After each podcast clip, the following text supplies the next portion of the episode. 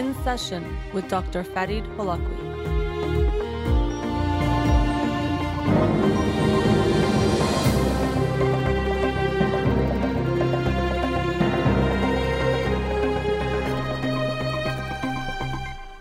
Good afternoon. Welcome to In Session. I'm your host, Dr. Farid Holakouee, and I'll be with you for the next two hours here on Radio Hamra. Studio number to call in 310 441 0555.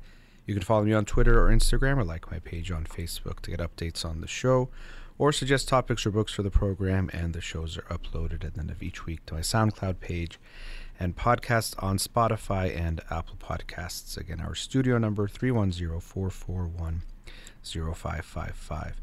Today, October 6th, we got some very uh, exciting news uh, in, on the global stage for the people of Iran and the people who are fighting against the regime in Iran. Today, uh, it was announced that the winner of the Nobel Peace Prize is Narges Mohammadi, uh, who is currently jailed in Iran and has for many years fought against the unfair treatment of individuals in general, but especially women in Iran. And this is a huge and momentous occasion.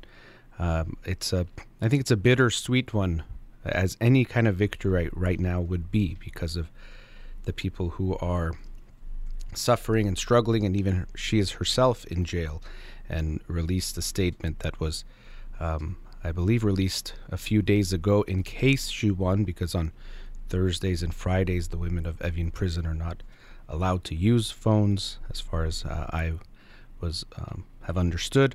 So she released a statement of in case she had won, because there was um, speculation that she could be the winner. So it's bittersweet because of her being in jail. So many of others who are still uh, in jail. Um, young Armita, who's 16 years old, who's in a coma, and so many others who are still suffering and struggling. So it's momentous and joyous on one side, but it also reminds us of what the struggle even is and, and why even these things are happening um, when we hear this news.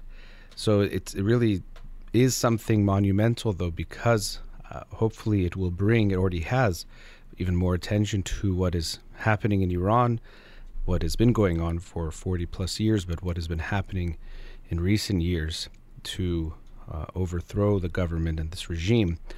Um, you know, when you look at the winner of the Nobel Peace Prize, and that means that the rest of the world thinks that this person has been a fight fighter for justice and peace, or someone who's bringing about peace in the world. But when you are the person who, uh, or the, the government that hosts this individual, they are fr- from your country and you put them in jail, that's sending a message, or the, the world is sending you a message that um, you are the ones that have a problem. The system is a problem, not your people. So when you put your people in jail and you're putting someone in jail who wins the Nobel Peace Prize, uh, I think this is a wonderful message and a slap in the face to the regime that you are putting someone that the world, the rest of the world thinks is a promoter of peace and justice in jail. Who is the corrupt one? Who is the one who is um, causing harm uh, to its people? Because she's been imprisoned many times. I think uh, imprisoned 13 times, convicted five times, and currently sentenced to 31 years in prison. And she's been in prison since 2021. So she has been doing her work in recently from behind bars, and um, just by that suffering also brings again attention to what is happening there. But this does send this very clear message that the people or the government of Iran uh, they are the problem, not the people of Iran. And so I was very happy, uh, as many Iranians were, to see this news, and I hope it reminds us that this struggle is still continuing and still ongoing. Uh, just about a month ago, it was the anniversary of the killing of Mahsa Amini, um, September of last year. And I talked about it on my show, and I've talked to many people, and this is people outside of Iran and are at times hopelessness or our fears that the movement has uh, stopped. There's no more movement or won't be leading to anything. And I hope today is a reminder that it's still ongoing, that it is continuing. And Uh, Mohammadi herself, in that statement, said that she will never stop striving for the realization of democracy, freedom, and equality, and that any kind of award or recognition like this just motivates her and inspires her to continue fighting or to work even harder towards bringing about this change. So uh, I saw so many people, including myself, spreading the word of this, and it is everywhere. The Nobel Peace Prize is, in some ways, the most prestigious prize in a global scale that we have. So it, it can't be ignored, and the people who win it tend to uh, understandably receive a lot of attention, and that is already the case. This just happened today, and likely will continue to be. But let's share this uh, message with others because. Um, you know you we can post many things and that has value some things will reach more people and something like this people are unlikely to ignore because the Nobel Peace Prize is so prominent but share not only that she won but her her story and what she's fighting for. And it was recognized even in the uh, Nobel Committee's response that it's of course recognizing Narges Mohammadi and her um, her dedication her fighting for justice and peace and for the good of the people of Iran, but it also recognizes the women of Iran and the people of Iran in general who have uh, struggled and who've also suffered. So she is, of course, representative of um, all of them. So uh, in their statement, they said uh, this year's Nobel Peace Prize also recognizes the hundreds of thousands of people who have demonstrated against the theocratic regime's policies of discrimination and oppression targeting women. And so this recognizes not just her, but she does represent the, the many others who are um, also suffering and fighting for regime change in Iran. Uh, overall, I've seen just unity and people supporting. You do see sometimes posts of someone else should have won or those things. There will always be there. So uh, don't be discouraged if you see anything like that. And, you know, we can have arguments about if we think someone else did even more um, in, in their way. I think those are going to be more costly than helpful. So I hope we just stay unified in promoting the message that we are so proud, uh, you know, uh, proud to be Iranian, to be represented by someone like her. Proud of the people of Iran and all that they've done, and also we are motivated, inspired to keep doing the work that we can from the outside as limited as it can be at times, it can still have an impact to continue to put pressure on um, on Iran and pressure on governments to do something about it. You know, it's uh, interesting to see. Interesting, maybe not the best choice of word, but to see that the winner of the Nobel Peace Prize is for a woman imprisoned in Iran, and then Iran is on um, the UN Council uh, I forgot what the official name of the council is, but related to women's rights.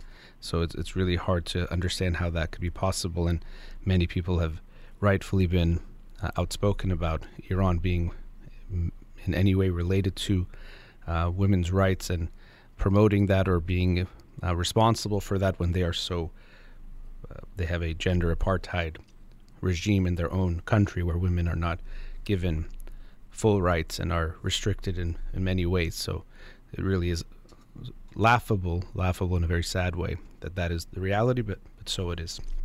So I hope we'll continue to to spread the word of what has happened. It's really exciting news. Um, I was so thrilled to see it and to share it, and and everyone I've talked to about it so far is very happy about it, and so we will continue to do what we can.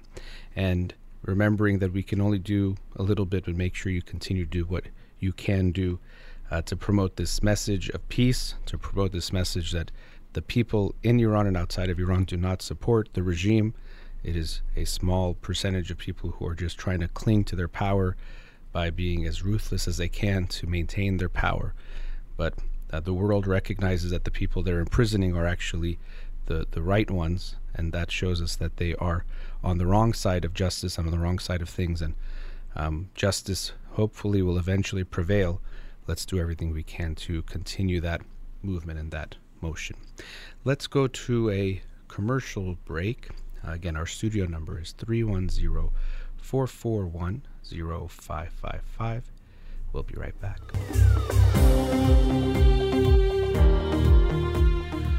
Welcome back. In the previous segment, talking about what's happening in Iran, it carries over into this segment, which is about the world not being fair. Uh, and this is a, a complex type of thinking or idea that to me involves many different facets that can be important to think about and often uh, we use certain sayings that we hear a lot uh, at the wrong time or in an inappropriate way, which is what I also wanted to discuss. So, the first part, uh, one way of looking at this, or one aspect of it, is the world isn't fair, and it's important for us to to accept that or be aware of that. That we will, in our own experience, at times, looking on a global scale, we'll see things that are not fair and and will feel wrong, and the tricky part is about accepting it or doing something about it. But even if we do something about it, recognizing that we can't expect it to be totally fair. So we don't want to have that expectation that the world should be fair. I did this, this should be the result, or someone did this, something bad will happen to them. Um, there has to be some expectation that at times it won't be fair. That I think is important. However, this doesn't mean that one, we should just accept that it's unfair. So even if we expect it, doesn't mean we have to accept it. And here's where the serenity prayer of um, accepting the things that we can't change and changing or having the strength to change the things we can becomes important because there could be an injustice or something happens that either we can't change or it might not be worth our time. But often there are injustices that we can change, we can do something about. And that's where we want to make sure we are directing our energy in that direction. That if something is unfair and unjust, we actually listen to that feeling and it inspires us to act and take action. And importantly, when I say that we can change something, it doesn't mean if you do something today, the result will happen today or tomorrow especially with bigger issues that involve um, social types of movements, the changes happen very, very slow, sometimes over years. Sometimes you might not see the result of that change or the significant result of that change. Similar to what we've experienced with what's happening in Iran, where people have been struggling and suffering against the regime for over four decades, but we have been talking about this last year, the movement that um, broke out over the death of uh, the killing of Mahsa Amini. And somebody's like, well, it's been a year, nothing's happened. Does that mean it's not going to change? Well, I would hope we continue to fight for that change, recognizing these things can unfold very slowly. So we do have to expect that things won't always be fair, but we don't have to accept that they won't be fair. And I actually think a big part of our, uh, to me, a fulfilling life as a human being is to fight for justice, is to fight for making a more fair, equitable society. That that is everyone's responsibility to work towards that. And so this is where sometimes people will say, well, the world isn't fair. So if something's happening, then what are you going to do about it? And that's where I think we're uh, inappropriately using the phrase or the saying. It, it could be good to recognize that we should have an expectation that these things can happen and they will be happening. Things won't always be fair. But not to then accept that or to use that as a justification for things to be that way and for us not to do anything about it. Just because an injustice will take place doesn't mean we have to sit there and watch it and do nothing about it. The reason why we will turn to these types of phrases like, oh, the world isn't fair when something unfair happens it's multiple reasons. One that I see commonly is if we're talking to someone else who shares something they're going through, it's basically one of the ways, one of many ways that we try to use to invalidate and take away someone's bad feeling. Sometimes we might even have good intentions. We think we're telling them to put that feeling away or to not feel sad because we don't like to see them sad. I don't think it's the right way to approach it, but we want them not to feel bad. But generally, it's our way of just dismissing their feelings. Something happened to you, oh, well, the world isn't fair. But that's not really a satisfactory answer. Uh, and it's one that we might use on others more than we will on ourselves when something unfair happens to us. But to me, it's not something that's helpful or beneficial. Eventually, it might be something that comes about in the course of a conversation, but not the initial way of responding to someone who's sharing something they've gone through or something unfair they are currently going through to say, well, the world isn't fair if someone just came up to you and started taking money out of your pocket, you wouldn't just look in the book, oh, the world isn't fair. Yes, just take my money and walk away. You would say, hey, you try to stop them, do something about it. So the, the world isn't fair.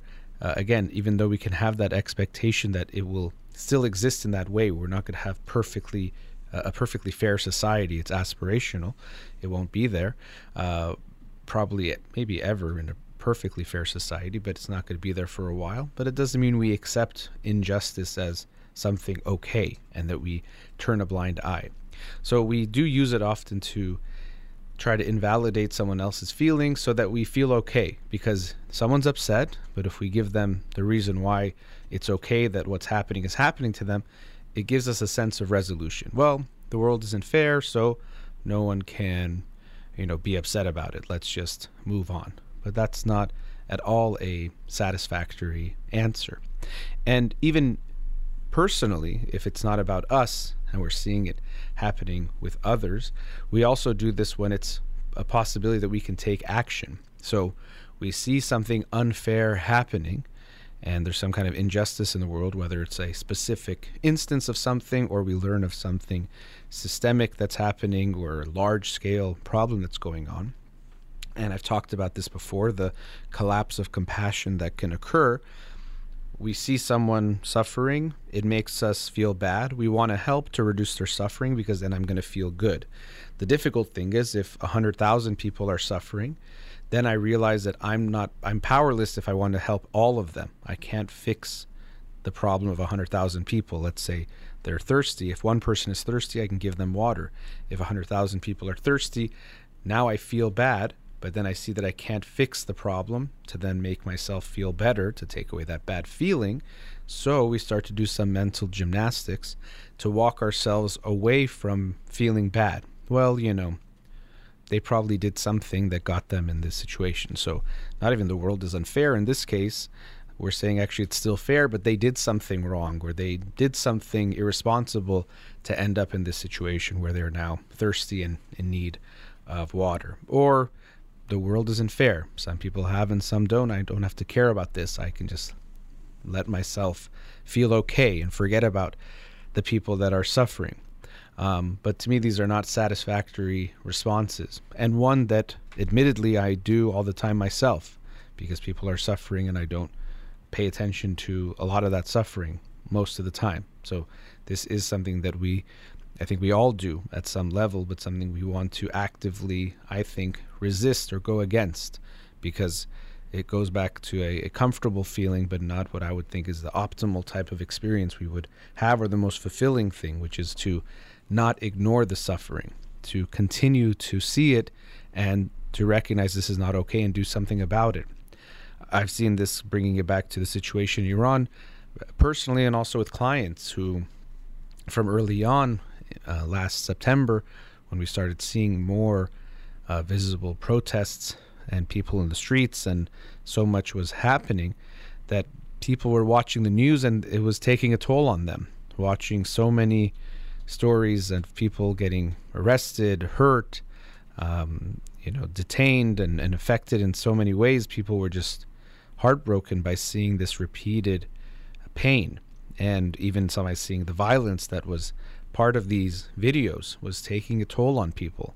And with many of my clients, it was something that we would talk about how they could find the right balance for themselves, where uh, they want to stay informed, they, they want to care, but they were also realizing it was taking a toll on them in their personal life. Sometimes they were parents and seeing that it was affecting how emotionally available they were, were for their kids because they were so angry, distraught, irritable from what they were seeing in the news that they had to be mindful of what they were doing. And of course, all of this, I must say, when we're talking about suffering from watching the news, it's unfair to think of it that way when we consider there's people that are actually experiencing it. They're the ones that we are observing and even observing it is painful. So we, we can't underestimate and minimize what those people are going through, or they are the ones that are the actual victims or the ones suffering from it. So I do want to make that point clear. But nonetheless, we do get impacted from watching it. So it depends on who you are in a certain situation. You have to be aware of your circumstances, your responsibility, and your role. Um, uh, the book I was talking about Monday night was about psychological first aid and people responding to a crisis and and being there to help people stabilize in an emotional in an emergency or crisis or trauma. And the last chapter was about self-care, about how you can't be there for other people if you are not taking care of yourself. You can only do that for so long. And so with many of my clients that was something to explore. How do I stay informed, stay engaged, continue to, to post or do whatever I can in my small ways to make sure I'm doing that, but make sure I'm also okay. And it's it's not something black and white or straightforward. Uh, the biggest step of taking care of ourselves or taking care of anything is the awareness. So that's self awareness, being mindful of how you're being impacted by what you're seeing and what you're doing, so that you can do it for a longer time, so you don't burn out. And I did see that. I'm sure you've seen that and possibly experienced it yourselves. Even I think I see it in myself at times that having this experience of feeling a bit burnt out with what was happening in Iran. Um, I say that half embarrassingly because I know again they're the ones that are suffering, but realizing this sense of is it is something going to happen? Should I keep posting? What's the difference? Should I give up? Uh, those thoughts did cross my mind or come up in some ways, and I say that not to be proud of it, but just because I think others might maybe have experienced it. And if you got there, just something to be aware of to um, resist that potentially natural place that we can get to when we're caring about something or being impacted by something, but unsure of what's happening or what will happen. The giving up feeling is a natural one that comes up that we have to resist, and we might think, oh, what's the point anyway? You know, you'd hear these kinds of arguments. Well, what's the point anyway? Um, why should I even do this? Why should I support it? Why should I say anything if nothing is is going to change? So we get to a point of just wanting to give up that it doesn't make a difference. And this is why I emphasize focusing on your responsibility rather than focusing on a result. That you might not see anything change, but if you think you can do something that might help, and that is your responsibility that it's important to meet that responsibility 100% as much as you can to continue to do that so coming back to this theme of the world being unfair um, yes it, it very much is unfortunately you don't have to look very far and you can see many many instances of the world being unfair but i hope we won't use that uh, as an excuse again, we can expect it but not accept it. That I understand that things will be unfair in the world, but my point or my uh, purpose should be to notice them and do something about them. See what I can do to help make it better in whatever ways that I can. That is my responsibility. And to not use the world's unfair as an excuse to give up and to not have to care. And even, you know, sometimes I see people will deride or make fun of people who do care. Oh, look at these people that are trying to help. Do you think it makes a difference? You know, oh, you did one thing that end racism, or did it end hunger, or did it end this? And it's really such a childish mindset to think about. Um, one action has to either fix the problem or it's not meaningful or you shouldn't do it it goes back to what I was saying before the feeling that we can have that either I want to fix the problem or I should find a way to not care about it. But you can um, actually put those two together that you can't fix it, but you can still care about it. So if you find people making fun of you for caring about something, um, you don't have to try to convince them necessarily of where they're coming from, but just know that if you're caring and caring for the right reasons, the right reasons means to help the people that are suffering, not to make ourselves look good, then you're you're doing the right thing. And so don't worry what people will say or how they'll judge you. It's always an easier place to be to not care about things. You know, you always look um, cooler or like you are the more um, stable one when you don't care about something. You know, I remember being in a group of people and someone was really distraught about a certain social issue. I won't get into what it was, and they started to cry about it. And so there is this reaction we have that when someone's crying, the the goal is to get them to stop crying. And I recognized that the rest of the group was just trying to convince this person of why they didn't need to be so sad about it. You know, some of these types of lines of, um, you know, the world isn't fair, or, you know, maybe they did something if they are suffering or struggling, or we have to just let them be, and a bunch of different things. And and I did make a comment because I was struck by this notion that maybe this person that is sad about the issue we see them as the one who we need to help, but maybe they're the one that has the most realistic perspective on what's going on. They're the one that's actually looking at what's there and taking it in, and they're upset because something upsetting is happening. You know, if we see suffering, our our healthy response is to be hurt and upset by it. If we ignore it and we think that's the way to be, that's probably, you know, not going to be the healthiest response. Um, and seeing her tears was a reminder that maybe that's that's actually the healthy response is to be upset by suffering, not to ignore it. So the world won't be fair. It won't be fair in my lifetime. I don't expect it to be perfectly fair, and in any of uh, anyone living right now their lifetime. But what can we do to make it more fair? That everyone suffering that we help, each person has value, and remembering that rather than getting into black and white thinking that can make us think either I have to fix a problem completely or find a way to not care about it. You don't have to do that. So, to conclude the segment, we can expect that there will be unfairness in the world, but that does not mean we have to accept it. And we can also recognize that we can't fully fix a problem, but that doesn't mean we should stop caring about the problem.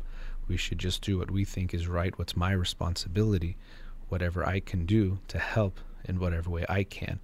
Because to live a fulfilling life, we have to recognize the injustice in the world or make ourselves aware of it and do what we can to make it more fair and more just. All right, let's go to another commercial break. Studio number 310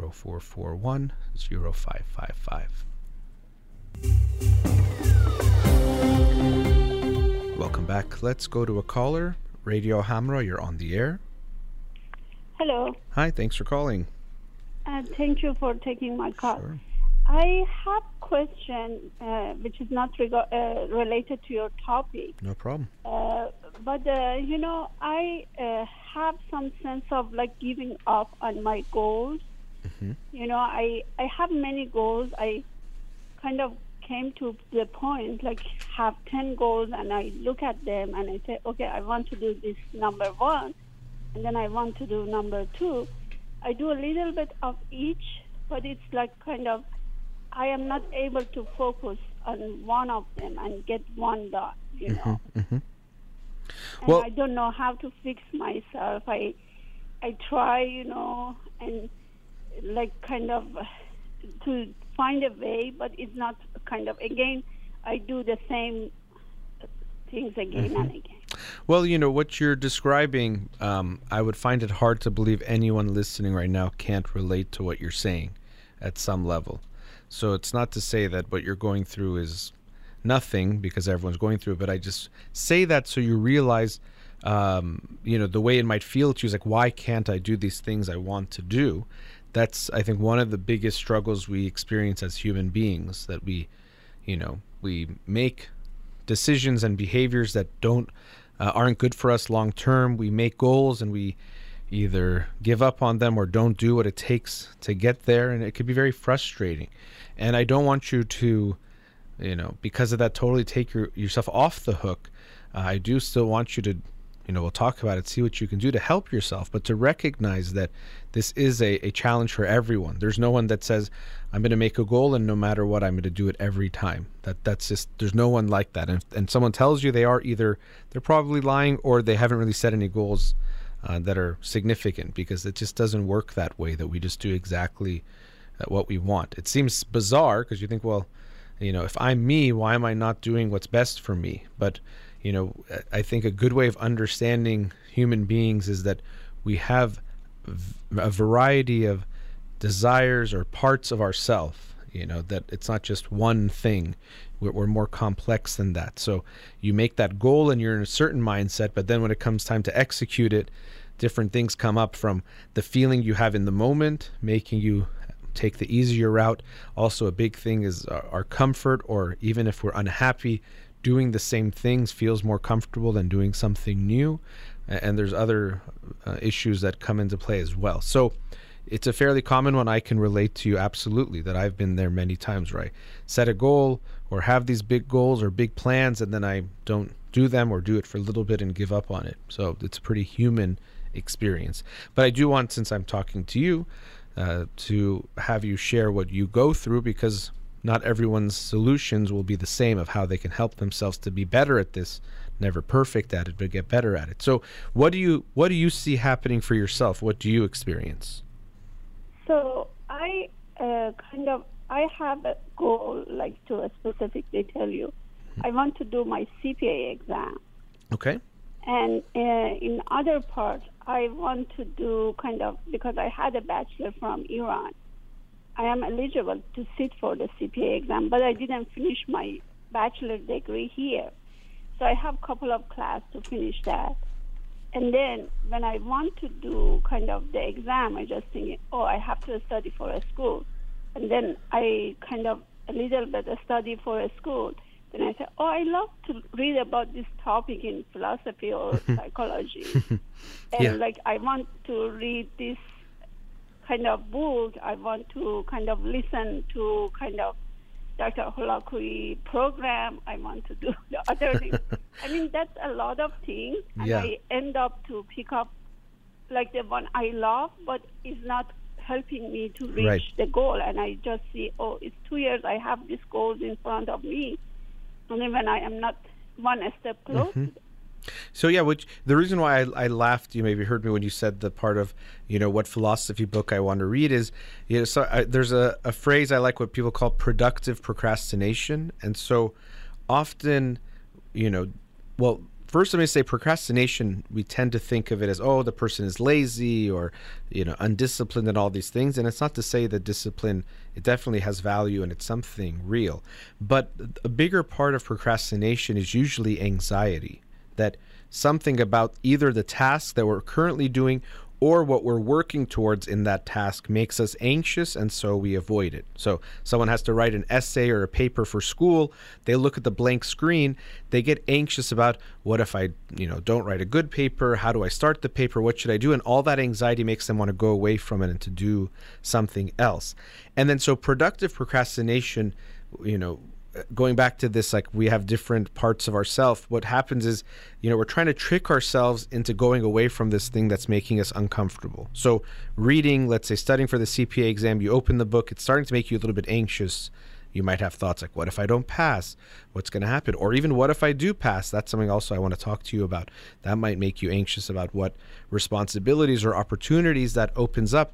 And then that anxiety comes like you know what? I really always wanted to read that book. Or oh, i didn't hear dr Holakouee's show from yesterday and that really helps me learn about life or something. Or you know people's house is never as dirty as when they have something to do because all of a sudden everyone when they have a task they have to get done it's like oh i need to clean the dishes and scrub the floor and do all these things because we want to get away from the thing that's making us anxious and and do something else. And there might even be something about cleaning giving us a sense of calm that people like that if things are more clean we feel calm about it so that could be another reason why that Yeah, one yeah, comes up that's, That's exactly something happening to me. I woke up like 5 a.m. I said, okay, I will study. And then I said, oh my God, I have to fold this clothes. You know, I Yeah. have to clean this place. Yeah.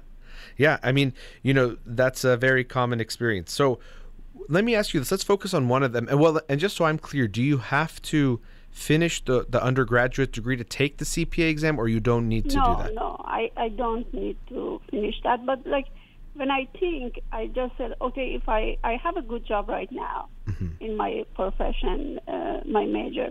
But I think if I want to change the job in future, I have I need to tell, show I have a degree from here, you know. Okay. And then I just think, oh, it's going to be kind of more respectful if I get my CPA.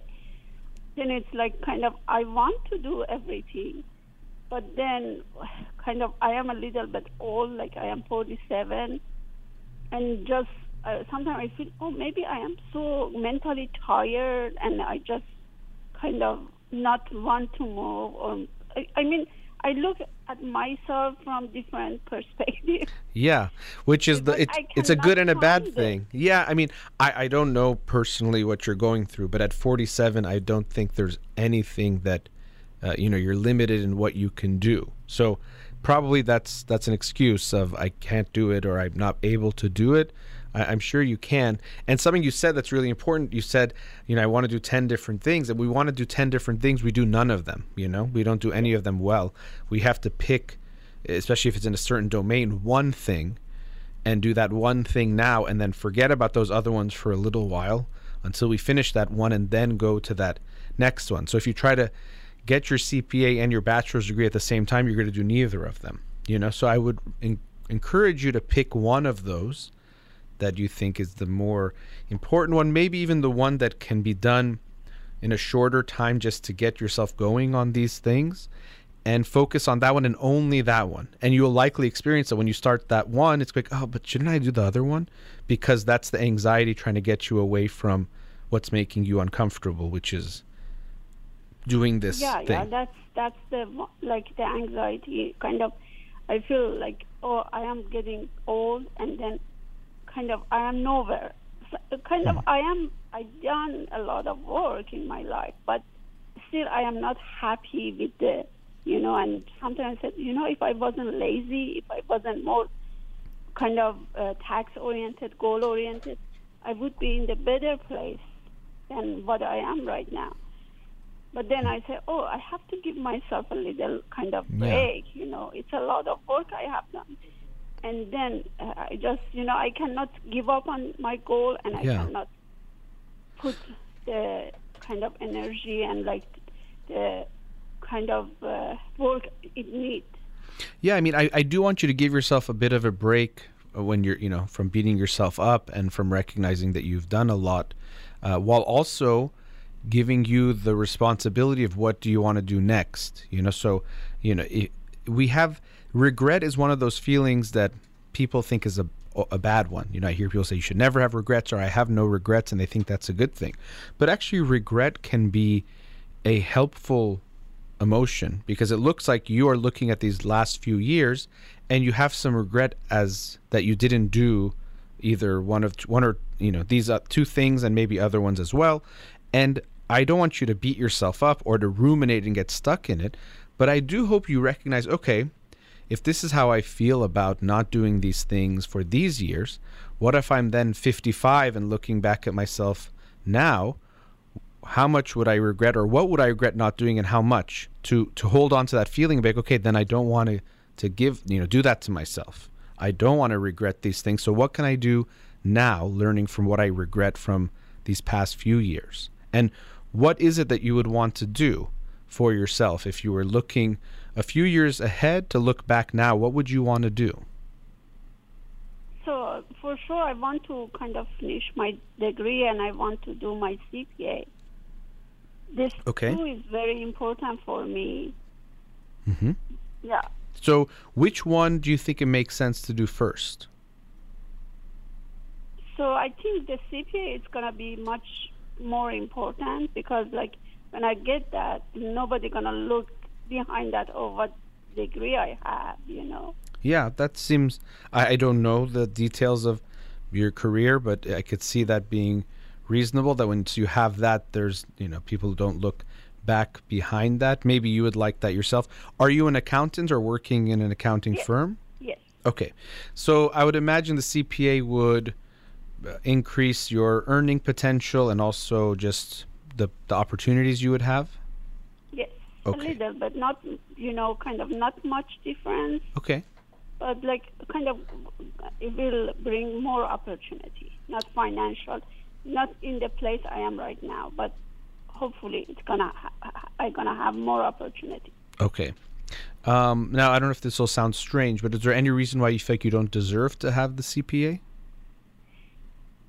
No i i don't think i don't deserve you know i am so ambitious Yeah. i think i deserve everything Mm-hmm. and then the the point is like kind of sometimes i f- feel oh it's not gonna make that much change You know, I was I, I came from Iran. I start from zero level in US, How old were And you when then you How old were you when you came to the U.S.? I I came 11 years ago. I was Like 32? Or thir- oh, sorry, you're 47 now. Sorry. Okay, so about Yes. 36. Yeah. Okay. and then I start from like kind of retail jobs, and I went to a school. I kind of study and work seven days, and I kind of pushed myself to get an accounting job, and then finally I got the accounting job, and now I want to have the CPA. Mm-hmm. Yeah, I- and and first of all, coming here at that age and and starting as you did and building yourself up as we were talking about before, I hope you will give yourself more credit and and um, feel proud of what you have done, even though right now we're talking about what you haven't done or what you want to do. But I think it could be very important to recognize that that you started there and and built yourself up. Uh, and I think, and I know you said in a way, like, I want to do everything, or I think I should have all of that. Um, and the reason why I asked you is because sometimes we don't recognize that there's an anxiety behind even some kind of achievement that could be there. For example, someone is, um, uh, you know, let's say even a therapist working under someone and they're not licensed. They want to get licensed, but they might have a fear that once I'm licensed, I'm on my own. And that might actually create anxiety that they aren't as aware of. So sometimes, as much as we want something consciously, we have some unconscious anxiety that might actually hold us back. This is a very different scenario, but since I gave that example of a therapist, I remember hearing the story of someone who kept failing the licensing exam and then they realized uh, they had a sick mother and the mother said i want to live long enough to watch you pass the exam and so they realized unconsciously they had this fear that if i pass the exam it might give my mom the feeling that she can die that she has that permission to go. So they were actually not wanting to pass in a way because of that. So we we are more complex than we sometimes will realize. And so even though we think of course i want to pass this or i want this progress um, there might be things that hold us back. That was the only reason i asked that question. Uh, i'm also wondering you came here when you were 36 were, was that with anyone else other family No, I, I just came by myself, and I didn't have any support from there, and I didn't have any support from Okay. here. yeah I just kind of helped myself. okay I mean, not have any other help. and it's, and not just as, as regards to help as far as friends family romantic relationships what does your life look like right now So I I was in a relationship for a long time, and then I broke up last year. I kind of I am in a relationship. I don't know what's gonna happen. You know, that's one part. Like I look at myself and say, "Oh, I am 47. I don't have any family. I don't have anybody. What's gonna happen?" You know. Those kind of things, everything come to my brain and just say, Yeah. oh, which one I have to work more on that, you know? yeah and then that uh, you know i could understand those feelings and then that overwhelmed feeling that might come with it actually might make it harder to to take some action or take those steps so we're at a commercial break but i do want us to continue the conversation looking at you know what you're going through and what you've experienced and and trying to get to some of these things and i do sense just in our conversation an anxiety that probably um, affects a lot of what you are doing or not doing in these regards so we'll, we'll go ahead and put you on hold and we'll talk after the break okay Sure. all right, we'll be right back. Welcome back before the break. We're with a caller. Let's go back to them now. Caller, are you still there? Yes, I am. Okay. So, uh, just wanted to check in with you actually. What anything come to your mind during the commercial break about what we've talked about? Uh, n- not, not, uh, nothing. No. Just Okay. I was thinking to kind of review my life, but nothing came to Okay. my mind. Yeah, and, you know, um, I'm sure you know we might want we might get into that a bit. Well, let's see where the conversation goes about about your life you shared about when you you came here, and even I'm sure you had to go through a lot of change. And the way you described it was that you felt very unsupported, that you were by yourself, and so that could also impact um, how much you will go into change or might accept things as they are. You know, actually, you were talking. You said I have a good job, and in a way, that's probably a good and a bad thing. That you you can get very comfortable at a good job, also, when you realize you might want something better or something more for yourself. So, from what you said last segment uh, near the end, was that the CPA might be the best next step for you to take. Um, what would it take for you to pass that exam? What What would you need to do? No, I just need to study, nothing else. That's, Okay. I mean, 100% on myself. Yeah, and then studying how how long do you think something like that would take, and would you do it on your own or take a course, books? What would that entail? Yeah, I have the kind of online course. I have the book, uh, and I, that's you know everything is ready, and except me. you know. Yeah, Like, or uh, or or I you're go- you're ready. You, well, you're not letting yourself get ready for the test, but yeah, everything is re- there for you. It's just taking the action. I mean, yeah, Yeah. a lot of time, like uh, as Dr. Holakouee always say, said you have to go 10 miles, you go 5 miles. Mm-hmm. It's like that. I go 5 miles, then I go 2 miles, and then I came back 3 miles. And then Yeah. stay there like long time, and then I forget whatever I study. Kind of, I never push myself to go like on a program to finish Mm-hmm. that. Yeah, and and you know, going to school. Sometimes people say, well, you can go to a library and do the same thing, but one of the there's many things we get from going to school, but one of them is a structure that helps. You know, so it's easy to say, okay, you can study every day on your own, but it's a lot harder to actually execute, especially if you don't have a plan or structure or make a schedule. You know, so if you say I'll just I'll study when I have time, you'll probably never study. But if you set aside time to make a schedule to study, that might help you to to, to get more done in that way. Um, but we do want you to go all 10 miles in one direction rather than, yeah, as you were saying, go and come back or go try to go in, you know, five different directions. Like you were saying, I want to do 10 different things at once. You end up going a few feet this way, a few feet that way, but you end up at the same place at the end rather than getting to any of those destinations. So we do want that um, for you. Does taking the test make you anxious about can I pass this test or not? No, actually, I got like one part of that. I went for the test, like the time was four hours, and I finished it in two hours and a half. Okay. And I was telling myself, oh my God, it was so easy. I mean, I wasn't prepared for the test. I got like almost 67, 66 out of 100. I was close to passing, kind of, but I wasn't not ready enough to pass. You you mean you actually took the exam and you failed the exam? Yeah, one time I took, you know, the exam and I failed. But I mean, I wasn't ready enough. Okay. Just kind of I studied, then I off on studying, not ready, and then I took the exam, and then I failed, and I tried to study again. That's why I just mm-hmm. How lo- how long ago was that that you took the exam and didn't in pass? June. Okay, so just a few months ago. Yes. Okay. The way you talked about it was almost like I took it without studying or I didn't prepare and I was were you planning to take it from a long time before or did you yeah, just yeah. I, you know, I scheduled that from, you know, it says four section. The te- the exam is four section. Okay. And I uh, scheduled that one section. I studied almost all of that, and then said, oh no, that part is hard. Let's take the other part, like the kind of tax part, because I am working on that, and it's gonna be easier. And then I study for that. I finally went sit for the test, and I get 66 out of 100.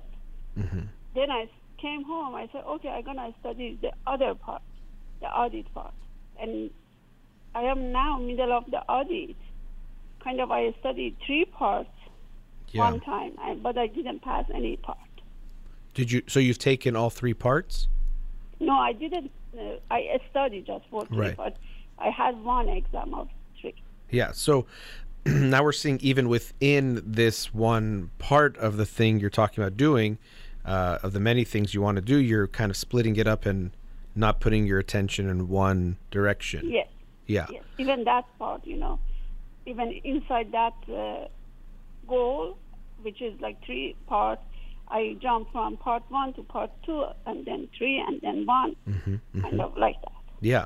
And so, as I was saying, you know, this is a way I think of avoiding taking the test, although you're saying you're not anxious about not passing. I think how I would hear what you're saying is that you know that if you study a good amount, the right amount, you will pass.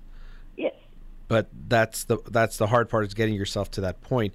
But it Yes. does seem like there's some anxiety there about taking the tests or, or passing the tests. And you took the, that one back in June and you didn't pass.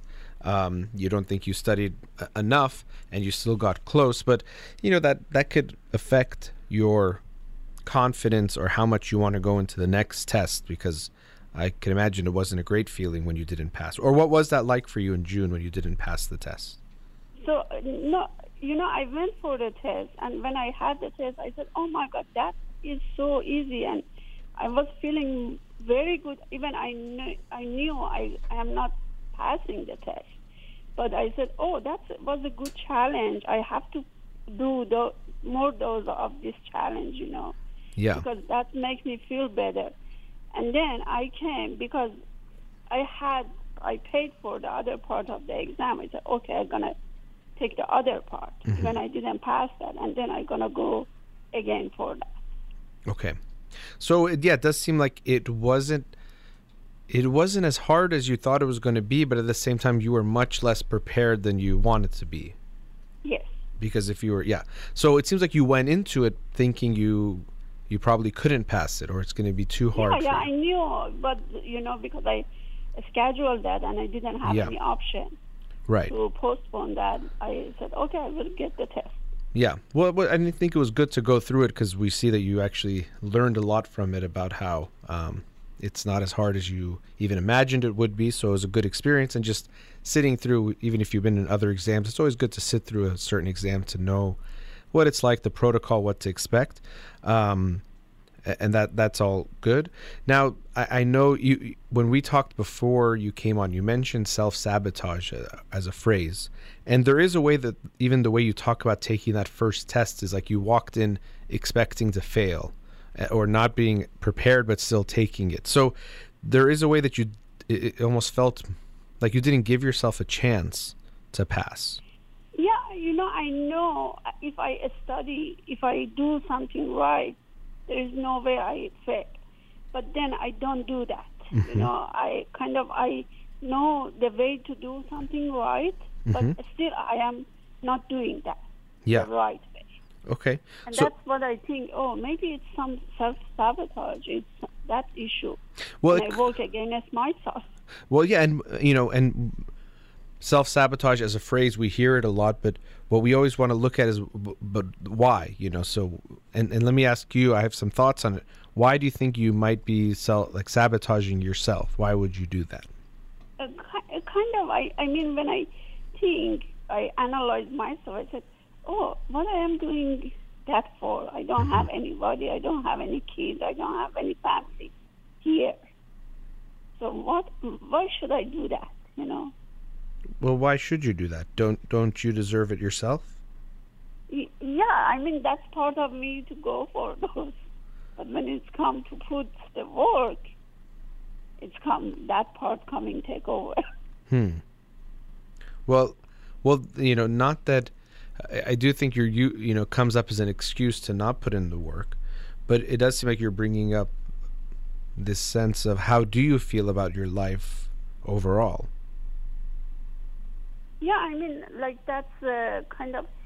I try to feel good, you know, but then part of me, because like the culture, because like the the way I grow up, I feel oh, I don't have anything. I I am nowhere, kind of. Well, what is it that you want when you say I don't have anything? What do you want?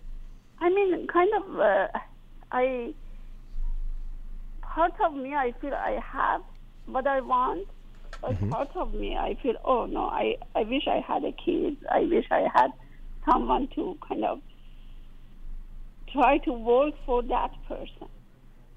Hmm. Well, I mean, I, I- relationships are a very meaningful part, in some ways, the most meaningful part of life. So I don't want to undermine that, and also I don't want us to get sidetracked and do it. we- You know, you were talking about focus on ten different things and then not get to any of them. Um, But when you're saying, you know, you sit down to do the work or think about doing the work, and then you think, well, what is it all for? I don't think that's all just an excuse. There is something there that you want more for your life. And, you know, you mentioned even relationship and being in one for a while that ended last year, but there could be something there that feels missing in your life also, that you do want something. Doesn't mean you shouldn't do the CPA. It's not mutually exclusive that you either have to have a relationship or go get your CPA, but um, there's something in your motivation and will to live or your life that you seem to be struggling with. Uh, yeah, I mean the motiv- motivation is a very like a important thing which mm-hmm. I have at first, and I want to kind of start something, and then after a few days, it's gone. Like it's not there anymore, or it's not strong enough to kind of take me through the way. Mm-hmm. And what do you, you know, I know you're saying you then will read other things or do something else, but what do you feel like you do instead of, of studying if you look at how you use your time? So I read book about like the kind of different things like philosophy, self-esteem, you know, kind of, you know, any book, like most like in personal growth. Mm-hmm. I, I read and I watch a lot of video about that, you know, kind of, I don't know, it's kind of buffering or. Hmm. Uh, well, you know, yeah, and maybe the video, you know, the when you said buffering, I thought you meant first the videos, but yeah, there, there is, you know, what you're actually mentioning here is something I noticed I noticed more and more that I'm very big on people working on themselves and, of course, going to therapy and reading and reflecting and doing all of that. Sometimes we can get focused on that part of things, the the reading, reflecting, watching videos, and not necessarily taking the actions that mm-hmm. we should be learning from from that, you know? So someone has relationship issues and then they'll go read everything on relationships and see every video, but the the biggest thing they need to do is to put themselves back in relationships to have experiences, to do something different, you know, and, and all of that. So I don't know, do you do you think that could be part of what you do is you focus on the intellectual side of it? Rat, that's yes. okay. Yeah, yeah, that's that's the main things, you know. Like sometimes I said, okay, I have to just pick two advice and continue with mm-hmm. those to and I will be good, you know. Yeah. Yeah, or uh, exactly. I feel okay. I have to read this book to find out what is wrong with me. Yeah, and it's and not, I, and it's not going to be in there, you know. yeah. what is wrong with me. And, and maybe, and that's, and that itself, the way you're even saying that, what's wrong with me? I mean, we all have issues and things to to work on, but you know, it's not going to be. It's almost like it looks like you're looking for it, and the feeling is like you're going to find it in one book, and then it's going to give you the solution to your life where you know your life will still be hard, but nothing is necessarily as wrong with you as you probably think. You know, there does yeah. seem to be something there, this deeper feeling of something is wrong with me. And that type of a feeling you're describing won't be fixed in a book or you won't find it in a book. It's something that is probably intangible. The way I'm feeling what you're describing is a like a, a deeper self-esteem feeling that something, you know, I, I see it so much in clients. It's heartbreaking, the sense of something's just wrong about me and and, and I don't even know what but something is not right about me. And people will see that or people see that or it's just there when it's really nothing. But because it's intangible it also can't be fixed unfortunately as easily as something that's like oh I you know wish I had studied this or I did something. It's it's something deeper. So I don't know if that's the feeling you have of something deeper quite not quite being right yeah I I, I don't know even you know like I know a little bit, but I don't know exactly what is the issue I have. I just guessing, oh, probably is that, probably, you know, kind of finding excuse for myself. Hmm. Well, yeah, in a way, it does find an excuse because it might prevent you from taking some actions. But I also think it's something. It's not real as in something is wrong with you, but the feeling is real that you, you carry with yourself that might affect you in this way. Now, since we brought up this this part of the issue. I want to talk a bit more because this is something that I think is important to get to because it might even affect taking action, doing things for yourself, all those other things that have come up. So, this sense of something underneath not quite being right, and maybe you can, uh, during the commercial break, reflect on it's not going to be one moment, but where you see that coming from. And then let's continue after the break, okay? Sure. All right, we'll be right back. Welcome back. Before the break, we're with a caller. Let's go back to them now. Caller, are you still there? Yes, I am. All right. So before the break, um, we, we were talking about this sense of deserving or how you feel about yourself, and I wanted you to reflect on what comes to mind. I, my guess is you're going to have a good amount to say because you're someone who's reflected on yourself a lot. So, what comes to your mind of where that could be coming from? Uh, you know, I, I just what I think is like I always I have to motivate myself, and a lot of time since childhood I have to stand in front of the world and I say, okay, I want this, and I will go that without any support. So, And then yeah. So, whatever Mm-hmm. go, no, go ahead.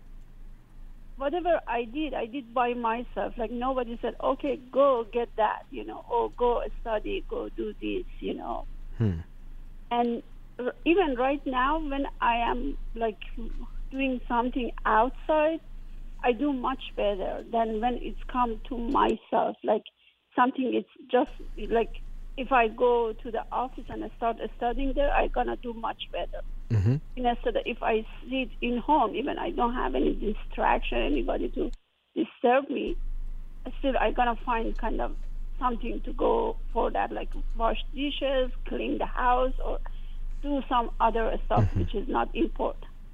Well, uh, um, everyone has that to a degree. We're going to do better when people are watching us or we have some kind of accountability, which it might even be something for you to think about when you're making these plans and goals for studying for the exam.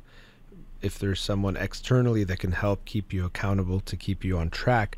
But the way you described your childhood, th- yeah, there's a very isolated feeling of you. You mentioned coming here feeling unsupported, but it seems like that was an old feeling for you that you felt that way when you were younger were you not getting the uh, attention from your parents love validation that you wanted No, I like kind of you know they they were like unaware even what is parenting, and they had like eight child. You know, they had a lot of problem. They were buried in the problem, and they couldn't give attention to each child. You know, as long as you can survive, okay, you are good on your own. yeah so you're That's saying there was the eight grew up. yeah so there was eight so you had seven siblings Yes. and what was what about with them did you have any you know any any of them someone that you would get that kind of support or validation from it's not the same as from a parent but did you get that from any of them No, like uh, you know, kind of uh, what they think. They think, oh, you are good. You don't need to go farther. You know, always they were like that. Hmm. And I was the one. I said, okay, I see something, and I have to go for that. Yeah, but that's it's interesting the way you said that. You're good. You don't have to go farther. It's kind of like how you've been, what you've been doing. I know you're saying you want to do more, but that's been what you, as far as the action goes, you feel like you've been stuck in that. At, lately, you've done. Uh, you talked about how you kept building before, but it seems like recently you felt stuck in this like, it's good. You don't have to go further. Um, mindset. Yeah, yeah. Sometimes I feel, oh, maybe that is coming up. You know. Yeah. M- It could be. There also is a sense of, you know, you're talking about, you know, if you're at the office, you do better, and you know, saying if you're seen, we might perform more. But there's this way that you were, you describe yourself, although surrounded by many people. I would assume eight siblings and two parents. Uh, yeah, eight siblings total. Um, there's almost a way that you you you're describing yourself as invisible, or that you weren't seen in a way. Yeah, yeah. Uh, kind of like that. Yeah. Yeah. And and that could be that it made you more accustomed to that being alone feeling, even again being around people but being alone because I think it's something that hearing you talk about your life I think could be lacking is the not just romantic relationships but relationships in general. Do you um how do you feel about not just romantic but friends, people you have you're close to, do you have those kinds of connections? I, I have some friends, yeah, you know, not many, but I have two, three friends. I have good relationship with them, but sometimes I feel, oh, I don't have time, you know. I want to be with them, but I don't have that much time to put. Okay. Yeah. When you say time, I mean it's a time is this interesting thing because sometimes we have so much time for some things, but not enough for others. And we realize it's not necessarily the amount of time, but we might not want to do some of those things or put different priorities. No, no, in I. I, I want to do like a lot of time in weekend. I spend time with my friends, you Okay. know, and sometimes uh, like I try to be with them, but in other hand, I say, okay, I would love to go like in the evening to shopping with my friend, but then I say, oh, I have to go home and study. Okay, and I then have to, yeah. know. when you say go home and study, then do you sometimes study, or there's a lot of times where you you don't study? Yeah, I, I, I came home. I instead of like studying for my exam, I study. I read books. you know. I. So then we can see that it's not about the responsibility; it's a preference. You're choosing. Yes. Yeah. So that's what I meant by you. You do have the time. You might Yeah. be choosing to do something differently with it, or you know, and there's also this sense we can have of when we have we think we have something to do. Um, you know, for example, people will be studying and they're like, well, let, friends will say, let's go to dinner, and like, no, I don't have time, and then they'll find that they wasted three hours at home not studying, and they could have went to dinner and come back and probably been more efficient because they got this break and recharge. But there's sometimes this feeling of this anxiety of, I no, I can't do anything else because I have this thing to do. But then we might not even do that thing itself. But um, there, there probably is a comfort you have in being alone a bit more than I'm, I'm sensing it from you that it could be a comfort zone for you. Of, uh, not to say it's bad to enjoy these things of reading these books, but there might be a comfort where you, you go towards that rather than towards people. Yeah, you know, like when I was in the relationship with my ex, he was my friend, he was my boyfriend, he was my family, everything. And then when I broke up with him, I said, "Oh my God, what I did!" Because right now I lost everybody, Hmm. and I tried to make some friends. And I said, "Okay, that's better because if I lost one, I have the other one." Well, yeah, And and like yeah, for for a long time, I was doing like that. Yeah, and you know, uh, even the way you described your relationship, um, that is a way we talk about relationships a lot, or especially in love songs or movies. You're my everything, my my best friend, my family, and and some of that is is good, but really, when we play that out in reality, it can lead to an imbalance. So. Yes, the person might be your best friend, but not like your only friend, and that does happen sometimes. And we can put too much in our relationship, and even when it goes well, that might not be healthy to have that imbalance in our life and to expect so much from one person. But what you experienced was even worse. That when you lose that person, then you feel like, well, you have nothing because they were literally in your your social sense everything. Um, you said you ended that relationship. What happened there? Mm, you know, I knew the relationship is not good for me, and I continued that for kind of nine years. And then, you know, every therapy I went, I said, "Oh, I want to break up with my boyfriend," and I wasn't able to do that. Hmm. So at the end, I kind of broke up, but I wasn't thinking, "Oh, it's seriously." I was kind of treating him, and then, then I say, "Oh, he went and he got engaged," and I just was kind of like go- going through a lot of pain Hmm. for a while. But the way you describe the relationship, you're saying it wasn't the right one for you. Um, what, what made you say it's not the right one or not think it's not going to work? So, like when I came here in this country, like 11 years ago, I was by myself. I didn't have friends, family. I just kind of find this person and say, "Oh, that's good because I can trust him. He's safe." Hmm. But, What what made him safe?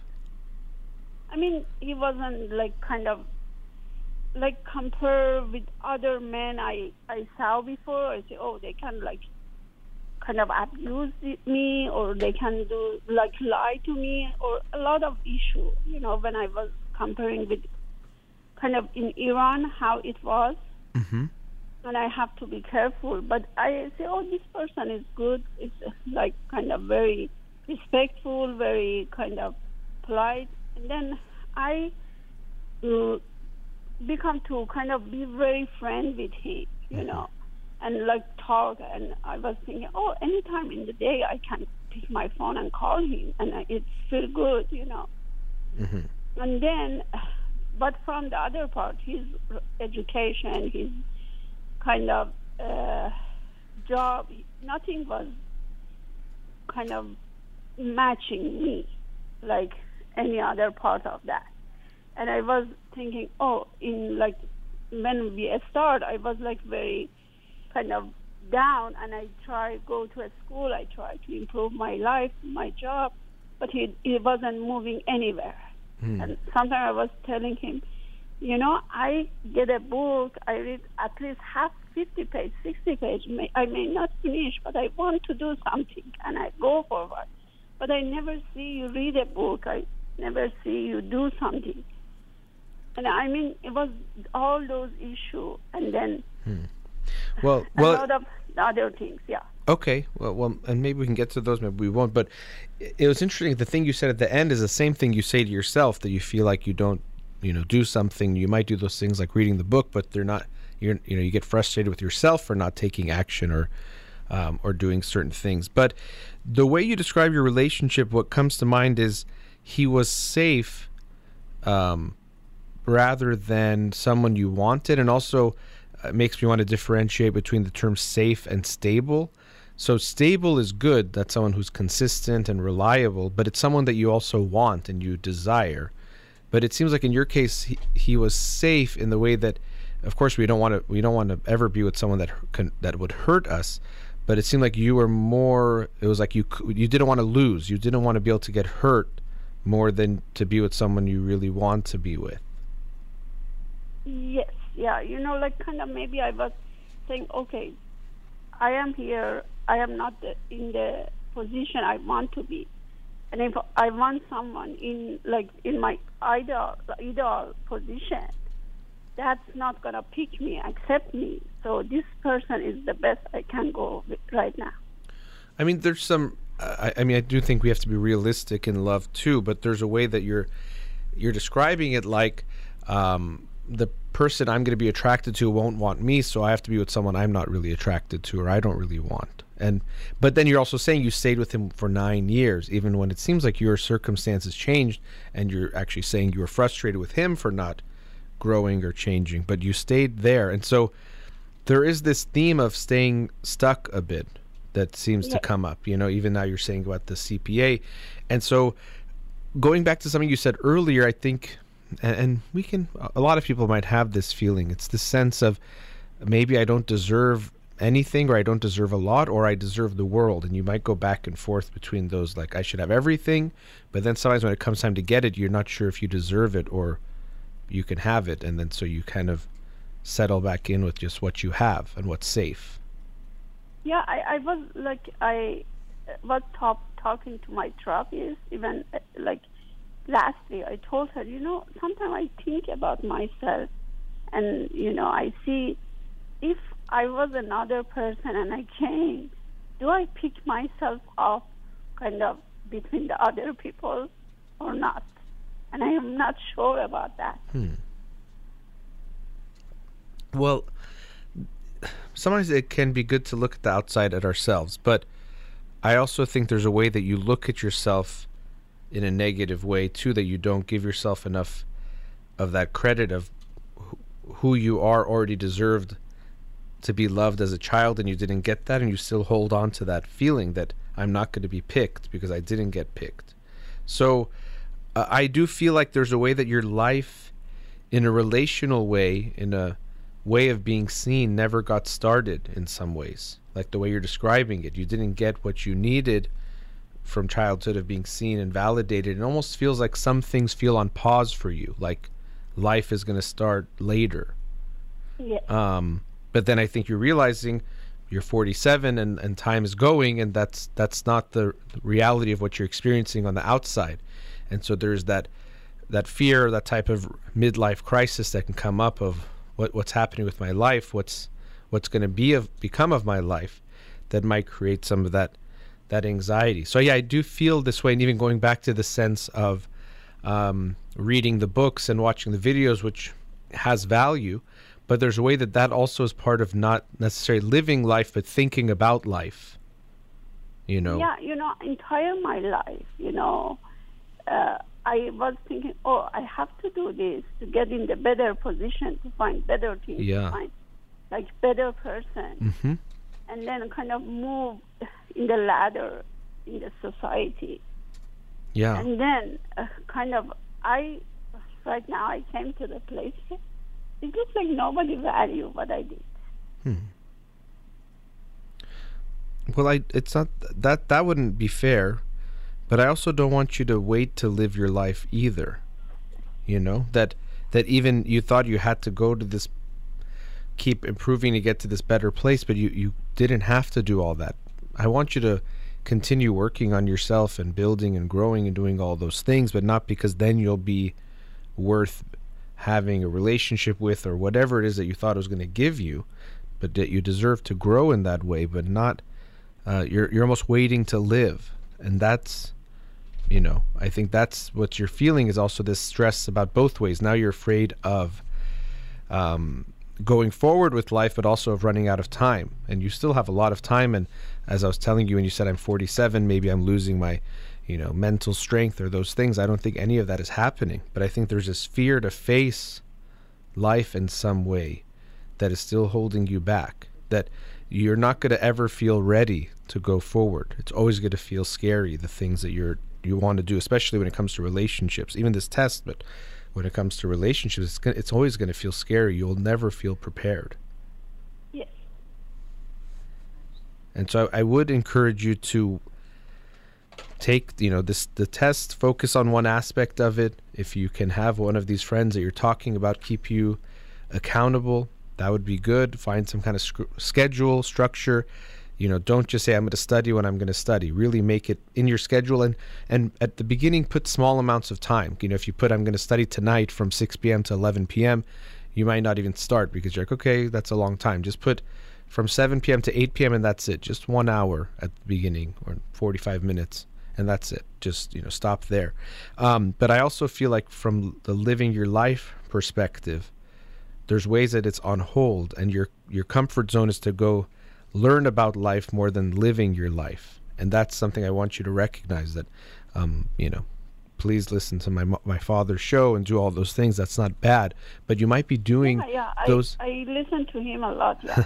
Yeah, but you know, you might do those things in the- in in, in substitute of living those things that are, are being talked about. You know, and that's what I, I do want you to focus on is living the life more than learning about or thinking about life. Maybe that's even a better way of saying it. Sure, I try to do that. Yeah. Yeah, and I, uh, if you can, you know, let's um, we'll wrap up the conversation, but call me. When do you think you can take the test? Uh, I actually I have that scheduled for uh, this month, October 21. Okay. Well, I and hope. I will do that even I know I am not ready yet. no, no. Well, that but don't but don't give yourself that excuse. You're going to be ready. You know, don't tell yourself if in three weeks. I mean, the way you're describing it, you can prepare a lot for it. From what you're telling me, you already know these things pretty well, so it's not like a new, um, a totally new type of material you're learning. So don't give yourself even the way you said it. There's like an excuse that last time you were saying too. Oh, I went into it not prepared. You know, so there's not that pressure of well, I was prepared and I failed. Give yourself that pressure that you're going to go into the test ready to take it. Sure. Yeah. And I hope you'll give me a call at some time soon. Let me know how you're doing. sure, I will. Um, I hope I can pass the test, and I will call you and let you know. I hope I look forward to hearing that news. And, and if you didn't even pass it, we're going to keep working on it. But um, you know, there's a lot we talked about today, not just about the test, but about living that the life that you want. But good luck studying for the test, and we'll talk soon. Sure. Thank you. I appreciate your help. Sure. Thank you so much. Have a great day. Take care. All right, let's go to our last commercial break. We'll be right back.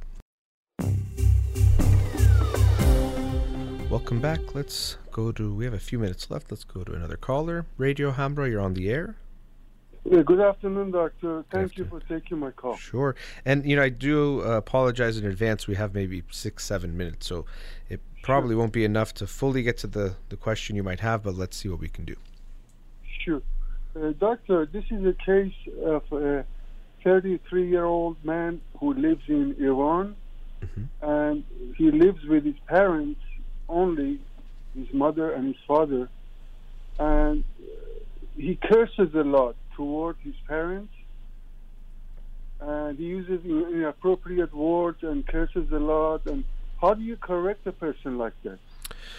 Well, um, yeah, and and I and I appreciate you said it very briefly because I said we don't have a lot of time. I'm sure there's more to it than than that to get into all uh, the details of it. But um, you know, to change someone's behavior, to change even our own behavior is difficult.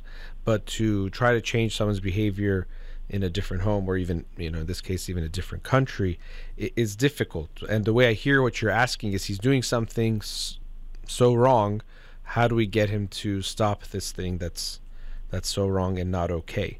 And it, it's going to be you know clearly there's there's anger there but also i don't know what the relationship is like with um, you know his him and his parents. Uh, there's anger there. Now is the anger towards them only or is it an anger about life and how he's feeling about life and he takes it out on them uh, that's something you know we would have to look at. Is there, we you know we talk a lot about respect, and that is an important concept. But we always have to remember that respect has to go both ways. So, are, are we respecting that person that is disrespecting us, or have we done that? So it's it's tough. You know, I wish I had some simple answer that if they tell him this, it it will stop. The only thing I just encourage people in general is when someone is doing something, if we just tell them to stop it usually doesn't have much of an impact. What we can try to do is to understand or ask them we want to understand what's going on. So in this case, try to understand what what is you know he seems angry. What is he angry about? Now maybe he tells them I'm angry that you did this or did that, um, but that's the the best we can often do. You know, we can tell someone if you talk to me this way, I won't talk to you or I'm not going to respond to you. But really, to just uh, to change his behavior I, I wish I had something easier to, to tell you that you know that would work. Thank you so much, doctor. I think uh, uh, he one of the he has he has obviously anger towards mm-hmm. his parents because he's coming from a sort of a dysfunctional family. Uh-huh. You know, the parents' relationship were not uh, so great and uh, he has anger toward his parents, and he he blames his parents for his uh, not having success in his life because there's you know as, as, you know there's a lot of unemployment within youth in Iran. Yeah, and uh, somehow you have to live with your parents, and he's 33 years old and. Uh, a 33 years old man should not live with his parents anymore, yeah. doctor. You know. I agree.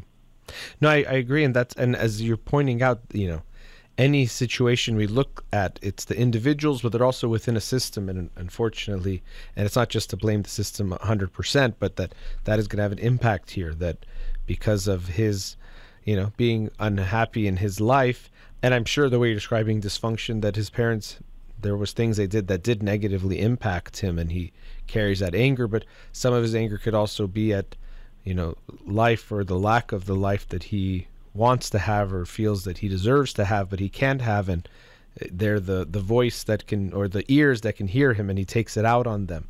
Um, so you know, they possibly can help him uh, see that they can understand his frustration or that he's angry. Uh, but it does seem like that he's angry with them too. That's the hard part here. And as I said, even if we had a long time, it would be very difficult. But with, especially in a short time, that if he's very hurt or upset with them and they did things that were hurtful, doesn't mean it justifies him uh, talking to them in this way, but that it's hard to um, try to resolve this. That he's just probably angry about a lot of things, and they're they're the people that hear it the most or they get the worst of it. So that is pretty pretty tough. I, I would say, as I said, you know, that it's hard to change even our own behavior, let alone someone else's, let alone someone far away um, to uh, not put that pressure on yourself to change it or even that they're going to change it because you can maybe talk to them a bit or be a voice of support, but um, uh, it's not something that it's easy to just change it. Even if we see something we think is so wrong, doesn't mean that we're going to have the power to change that. Well, thank you very much, Doctor. Yeah, again, I knew I couldn't be much help, but I, I appreciate your call and uh, yeah, wish you the best. Thank you. God bless. Bye bye. God bless you too. All right. Uh, well, we just about have a minute or so left. Again, um, very happy about the news of Narges Mohammadi winning the Nobel Peace Prize. I hope you will share that with others and keep this in mind as part of this continued struggle that is not over. It's still uh, still continuing. This feeling that things are going to be done quickly, or if they don't get done quickly, it's not happening. That's not the case. Things are still happening. Um, we want to draw as much attention as we can towards this. It is a prize for her, but also a prize for all the women and the people of Iran. And we will continue to fight and support them. Uh, that brings us to the end of today's show. As always, a big thank you to Farhuda here in the studio. You've been listening to In Session with Dr. Fadi Holakouee, Zan Zendegi Azadi.